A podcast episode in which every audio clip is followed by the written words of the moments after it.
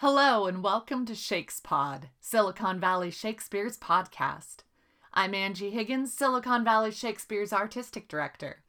In the spirit of Silicon Valley Shakespeare's motto to innovate, illuminate, and inspire, our podcast will be bringing you a mix of exclusive performances, behind the scenes interviews, and exploration into the weird and wonderful world of Shakespeare. Halloween is just around the corner, so of course we have magic and mischief on our minds here at SVS. I'd like to present our very own resident dramaturg, Doll Picado, presenting her Bard Talk on Macbeth. But first, to get us in the mood for spirits, here are our witches from our 2019 production of Macbeth, directed by Melinda Marks. We present to you Act 1, Scene 1 and Act 1, Scene 3 featuring Sarah Thurmond, Sarah Renee Morris, and Drew Benjamin Jones, or as we like to call them, Sarah, Sarah, and not Sarah. Take it away, guys.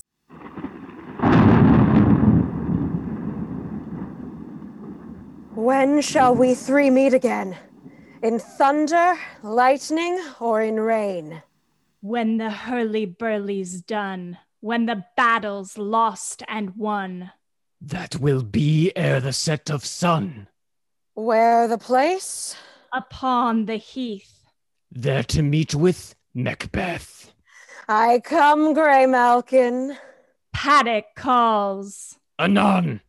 Fair is foul, and foul is fair. Fair Hover through the is fog foul and and filthy foul air. is fair. Fair Hover is through the foul fog and foul is fair. air. Hover through the fog and filthy air.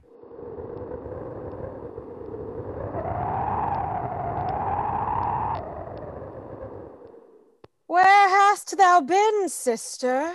Killing swine. Sister, where thou?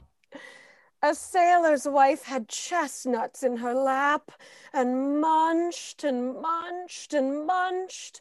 Give me, quoth I. Aroint thee, witch, the rump fed ronyon cries. Her husband's to Aleppo gone, master of the tiger. But in a sieve I'll thither sail, and like a rat without a tail, I'll do, I'll do, and I'll do. I'll give thee a wind. That kind. And I another. I myself have all the other, and the very ports they blow, all the quarters that they know in the shipman's card. I will drain him dry as hay. Sleep shall neither night nor day hang upon his penthouse lid. He shall live a man forbid. Weary sudden nights nine times nine shall he dwindle, peak, and pine. Though his bark cannot be lost, yet it shall be tempest tossed. Look what I have. Show me, show me. Here I have a pilot's thumb, wrecked as homeward he did come. A drum. A drum. Macbeth doth come. The weird sisters, hand in hand, posters of the sea and land. Thus do go about, about. Thrice to thine, and thrice to mine, and thrice again to make up nine. Peace, the charms wound up.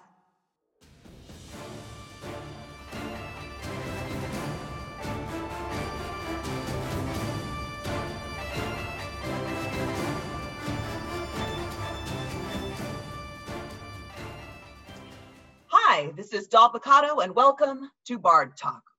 For my Bard Talk today, I'd like to delve a little bit into the history surrounding Macbeth, um, as it's extremely relevant to the play as a whole. I'll also dip into a bit why the play tends to lose audiences, how some of it just isn't funny or it doesn't seem relevant, at least to us as modern audiences. Now, one of the first things generally addressed when you're starting a new production of Macbeth is the curse. You'll notice a lot of actors calling the play Macbee or Mackers or the Scottish play. Now, according to folklore, Macbeth was cursed from the very beginning. A coven of witches objected to Shakespeare using real incantations, so they put a curse on the play. Legend has it that the play's first performance around 1606 was riddled with disaster. The actor playing Lady Macbeth died suddenly, so Shakespeare himself had to take on the part. Uh, other rumored mishaps include real daggers being used in place of stage props for the murder of King Duncan, resulting in the actor's death. Um, other productions have been plagued with accidents, including actors falling off the stage, witches fainting into cauldrons, mysterious deaths, and even narrow misses by falling stage weights, as happened to Sir Laurence Olivier at the Old Vic in 1937. Another huge contributor to this mythic curse was the Astor Place riot of 1849, where the rivalry of two famous Shakespearean actors, Edwin Forrest and William Macready, led to one of the most notorious theater riots in history. There was an excellent drunk history episode on this. Edwin Forrest was a rugged actor and a hero of the American working class, where William Macready was a more refined actor and a hero of the literary elite and the wealthy. So on May 10th, 1849, Forrest's working class supporters descended by the thousands on the more refined Macready's planned performance of Macbeth at the lofty Astor Place Opera House. It was hardly the first theater riot in America, but it soon became the most serious. As the crowds got out of hand, state militia troops were summoned to end the riot, fired their weapons, and it ended with fatal results. Inside the theater, meanwhile, Macready struggled through the performance and then fled, never to appear in America again. 22 people died as a result of this riot, this theater riot. So, is this play actually cursed? Who knows? But regardless of this, many scholars feel that the true difficulty with Macbeth is that it was a play of its time and therefore harder for modern audiences to relate to it. Uh, for instance, this play was written just after King James had taken the throne. And it is said that Shakespeare wrote this play for him. King James was from Scotland, took the English throne. King James I was a monarch who was completely obsessed with witchcraft and in fact wrote his own text on it called Daemonologie. I highly suggest that you read it as it's absolutely hilarious and incredibly insightful into the thinking of the time. It's also largely written as two people randomly meeting on a street having a conversation. So it's kind of like, hey there, gentle sir, can you by any chance tell me why more women are witches than men? Why, of course, sir. Women, being permanently wicked because of the fall of Eve in the Garden of Eden, are much weaker by nature and therefore much likely to fall victim to such shenanigans, etc., etc., etc. At any rate, Shakespeare wrote this play with his king's obsession in mind, and in fact used Daemonologie as one of his main sources for the witchcraft in the play. Clearly, he was trying to flatter the king. So, why then would any English playwright in their right mind write a play where a Scottish king is murdered right at the beginning of the play? Generally, at this time, if you wrote about a monarch, you were in some way reflecting on the monarch that was actually throned during Elizabeth I's reign, when Shakespeare wrote Richard II, a play that uh, advocated the overthrowing of a monarch, the queen noted, I am Richard II. Know you not that? So why would Shakespeare risk his career with such a dangerous portrayal? The answer is he really didn't. This portrayed murder was actually, believe it or not, considered by many to be a compliment to King James I due to the gunpowder plot of 1605. Now, the gunpowder plot was a failed attempt to blow up England's King James I and the Parliament on November 5th, 1605. Some of you may know the rhyme that goes along with it. Remember, remember the 5th of November, the gunpowder treason and plot. I know of no reason the gunpowder treason should ever be forgot. The plot was organized by Robert Catesby, a Catholic convert, in an effort to end the persecution of Roman Catholics by the English government. Catesby and others hoped to replace the country's Protestant government with Catholic leadership.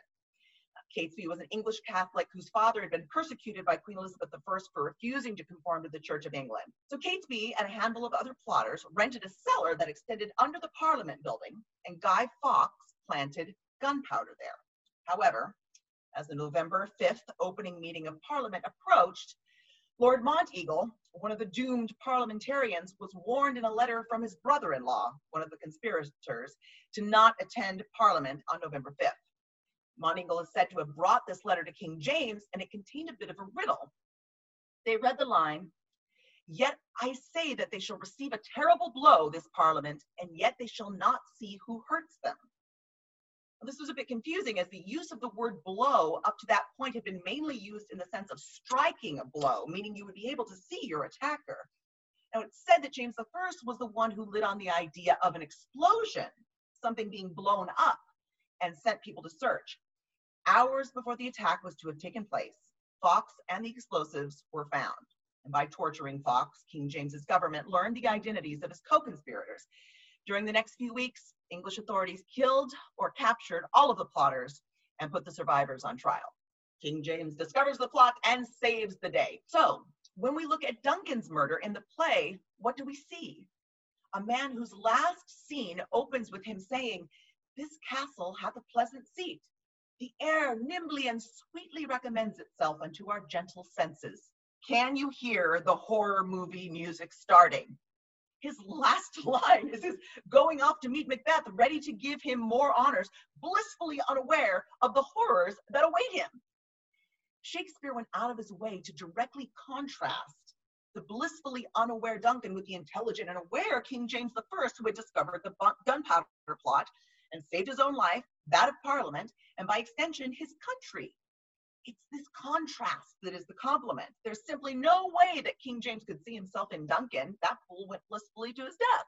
Another frustrating bit of Macbeth for many actors, especially those cast in the role of the porter, is that you're clearly the comic relief of the show, but how do you make that speech funny? People have resorted to all sorts of tricks to try to make sense of the porter's knock knock, who's their speech, even some going as far as throwing the entire speech out and just improvising. The porter's speech is not funny to us because Shakespeare here is playing on a very specific idea called equivocation. It is a major theme in Macbeth, and his audiences would have known exactly what he was talking about.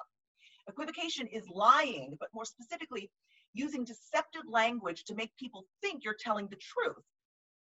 The main proponents of this practice during this time were the Jesuits, who were the major players in and largely blamed for the gunpowder plot the Jesuits were already illegal in England because they were a form of Catholicism, and they were especially hated by the government for encouraging people to remain true to Catholicism, despite the country's attempt to turn them Protestant. For the Jesuits, suffering was an integral part of Catholicism, and not compromising was a Catholic duty. To escape persecution and spread Catholicism, you can't spread if you're dead, the Jesuits used equivocation there was a major treatise written on this called the Treatise on Equivocation, written by one Father Garnet, Jesuit priest, who shouldered much of the blame for the gunpowder plot. Here's an example of this practice in his own words. Besides these kinds of propositions, which we have hitherto defended not to be lies in earlier chapters, although by them always some truth is concealed, there be some other ways whereby without a lie a truth may be covered, which I will briefly set down. First, we use some equivocal word with, which hath many significations, and we understand it in one sense, which is true, although the hearer conceive the other, which is false. For example, if one should be asked whether such a stranger lodgeth in my house, and I should answer, He lieth not in my house, meaning he doth not tell a lie there, although he lodge there. Another, the whole sentence which we pronounce, or some word thereof, or the manner of pointing or dividing the sentence may be ambiguous, and we speak it in one sense true for our own advantage. So it was recorded of Saint Francis that being asked of one who was sought for death whether he came not that way, he answered, putting his hand into his sleeve, or some say into his ear, he came not this way, meaning he came not through his ear. He's telling the truth, but in a way that conceals a lie. That's not what the person asking him was asking him. He was asking him, if someone came this way. But instead of revealing that truth, he equivocated. So when the porter, imagining that he is a doorkeeper to hell, lets in an equivocator, this is what he's talking about. Many scholars believe that the equivocator is Father Garnet himself, who was drawn and quartered for his part in the plot, and very well may have been believed to be knocking on Hellgate, being unable to equivocate his way into heaven. But how many modern theater, theater goers have read Garnet's treatise on equivocation? This joke is lost on them. It was a joke that resonated at a particular time in history with a particular audience who was part of that history. The humor of imagining Father Garnet trying to get into heaven with deceptive language doesn't resonate with a modern audience. Uh, sort of like a very young child watching Disney's Aladdin now. No child is going to understand the genie turning into Arsenio Hall or William F. Buckley Jr. or Rodney Dangerfield. It's like that, but with 400 more years added on. Equivocation is also used in other places in Macbeth. The witches and their prophecies, for example. They constantly use deceptive language with Macbeth, and he falls right into it, even though he's being shown the truth. Later in Macbeth, after hearing that Birnam Wood has been seen moving toward Dunsinane, Macbeth states, I pull in resolution and begin to doubt the equivocation of the fiend that lies like truth. He now doubts the third truth that he heard from the witches. They said for him not to worry until Birnam Wood moved to Dunsinane, which sounds like a slam dunk for safety, but of course that wasn't the full message. It was accompanied by the apparition of a boy in a crown holding a tree. Malcolm, the prince, tells his army to pick up branches to hide their numbers. Thus, it looks like the wood is moving to Dunsinane. So while the words give Macbeth the impression of safety, that image should have given him pause. In the second prophecy, be bloody, bold, and resolute. Laugh to scorn the power of man, for none of woman born shall harm Macbeth. The apparition that is shown is a bloody child. Macbeth hears the prophecy and concentrates on the word woman. Since everyone is born of a woman, he thinks he has no need to fear. However, he should have focused on the word born. That coupled with the vision of the bloody child, a child perhaps covered with blood from a cesarean section, would have told him what he actually needed to fear. The first prophecy is straightforward, to the point. Fear Macduff. That's it. And because of that simplicity, it also becomes an equivocation. The simple, plain language makes Macbeth believe that the other prophecies will be just as straightforward. So I hope this talk has given you some information to help you better understand Macbeth and some of the historical happenings that led to its being penned. I also hope it will help you to enjoy this fantastic play, regardless of curse, regardless of history, regardless of the disconnect, with honesty, clarity, appreciation of the talent, and joy, with no equivocation necessary. Thank you for coming to my Bard Talk. And now, performing the infamous Porter monologue from Act 2, Scene 3 of Macbeth, our 2019 Porter Keenan Flagg, along with one more taste of our devilishly delightful witches, performing Act 4, Scene 1, the Cauldron Scene.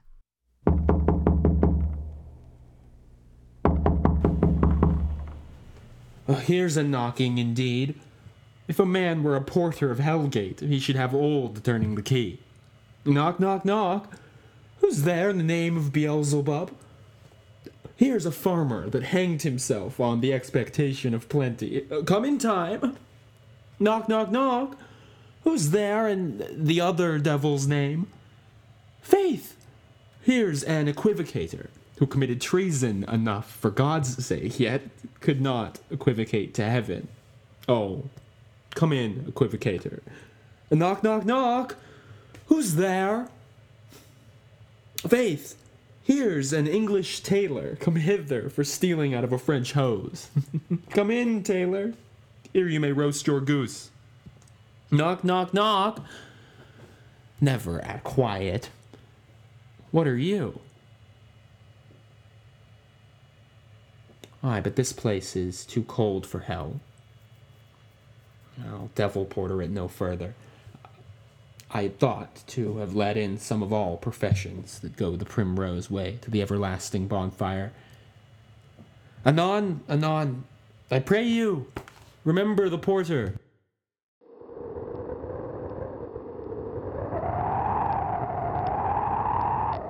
Thrice the brinded cat hath mewed. Thrice, and once the hedge pig whined. Harpier cries, tis time, tis time. Round about the cauldron, go. In the poisoned entrails throw. Toad, that under cold stone days and nights has 31 sweltered venom sleeping got, boil thou first in a charmed pot. Double, double, Double, toil, toil and trouble, trouble, fire burn and cauldron bubble.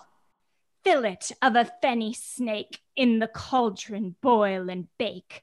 Eye of newt and toe of frog, wool of bat and tongue of dog, adder's fork and blindworm's sting, lizard's leg and owlet's wing. For a charm of powerful trouble, like a hell broth boil and bubble. Double, double, toil and trouble, fire burn and cauldron bubble. Scale of dragon, tooth of wolf, witch's mummy, maw and gulf of the ravened salt sea shark, root of hemlock digged in the dark, liver of blaspheming Jew, gall of goat and slips of yew, silvered in the moon's eclipse, nose of Turk and Tartar's lips, finger of birth strangled babe, ditch delivered by a drab, make the gruel thick and slab. The, add thereto a tiger's chaldron for the ingredients of our cauldron. Double, double, toil, and trouble. Fire burn and cauldron bubble. Cool it with a baboon's blood, then the charm is firm and good. By the pricking of my thumbs, something wicked this way comes. Open locks, whoever knocks.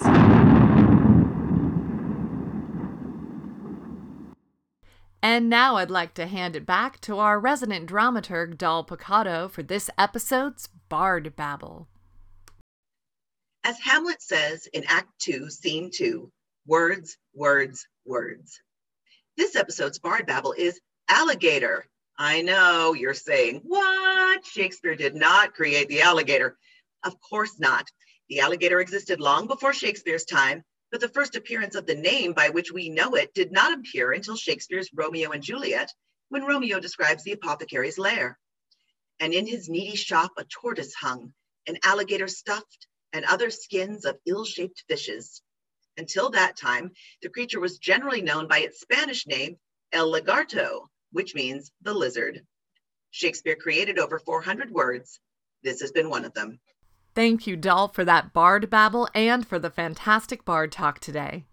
Tune in to our next episode of Shakespod, also available today, featuring an interview with Bay Area theater veteran Aldo Billingsley, discussing his work with the Black Theater Fund, which supports the development and production of black theater across the United States, hosted by SVS Managing Director Annalisa Tkachev. And next week, you won't want to miss our very spooktacular special Halloween episode featuring a ghoulishly good interview with Macbeth's witches, hosted by Miss Tamara and Titus, available for streaming on October 31st. From SVS to all of our wonderful listeners, thank you for joining us for our first episode of Shakespod.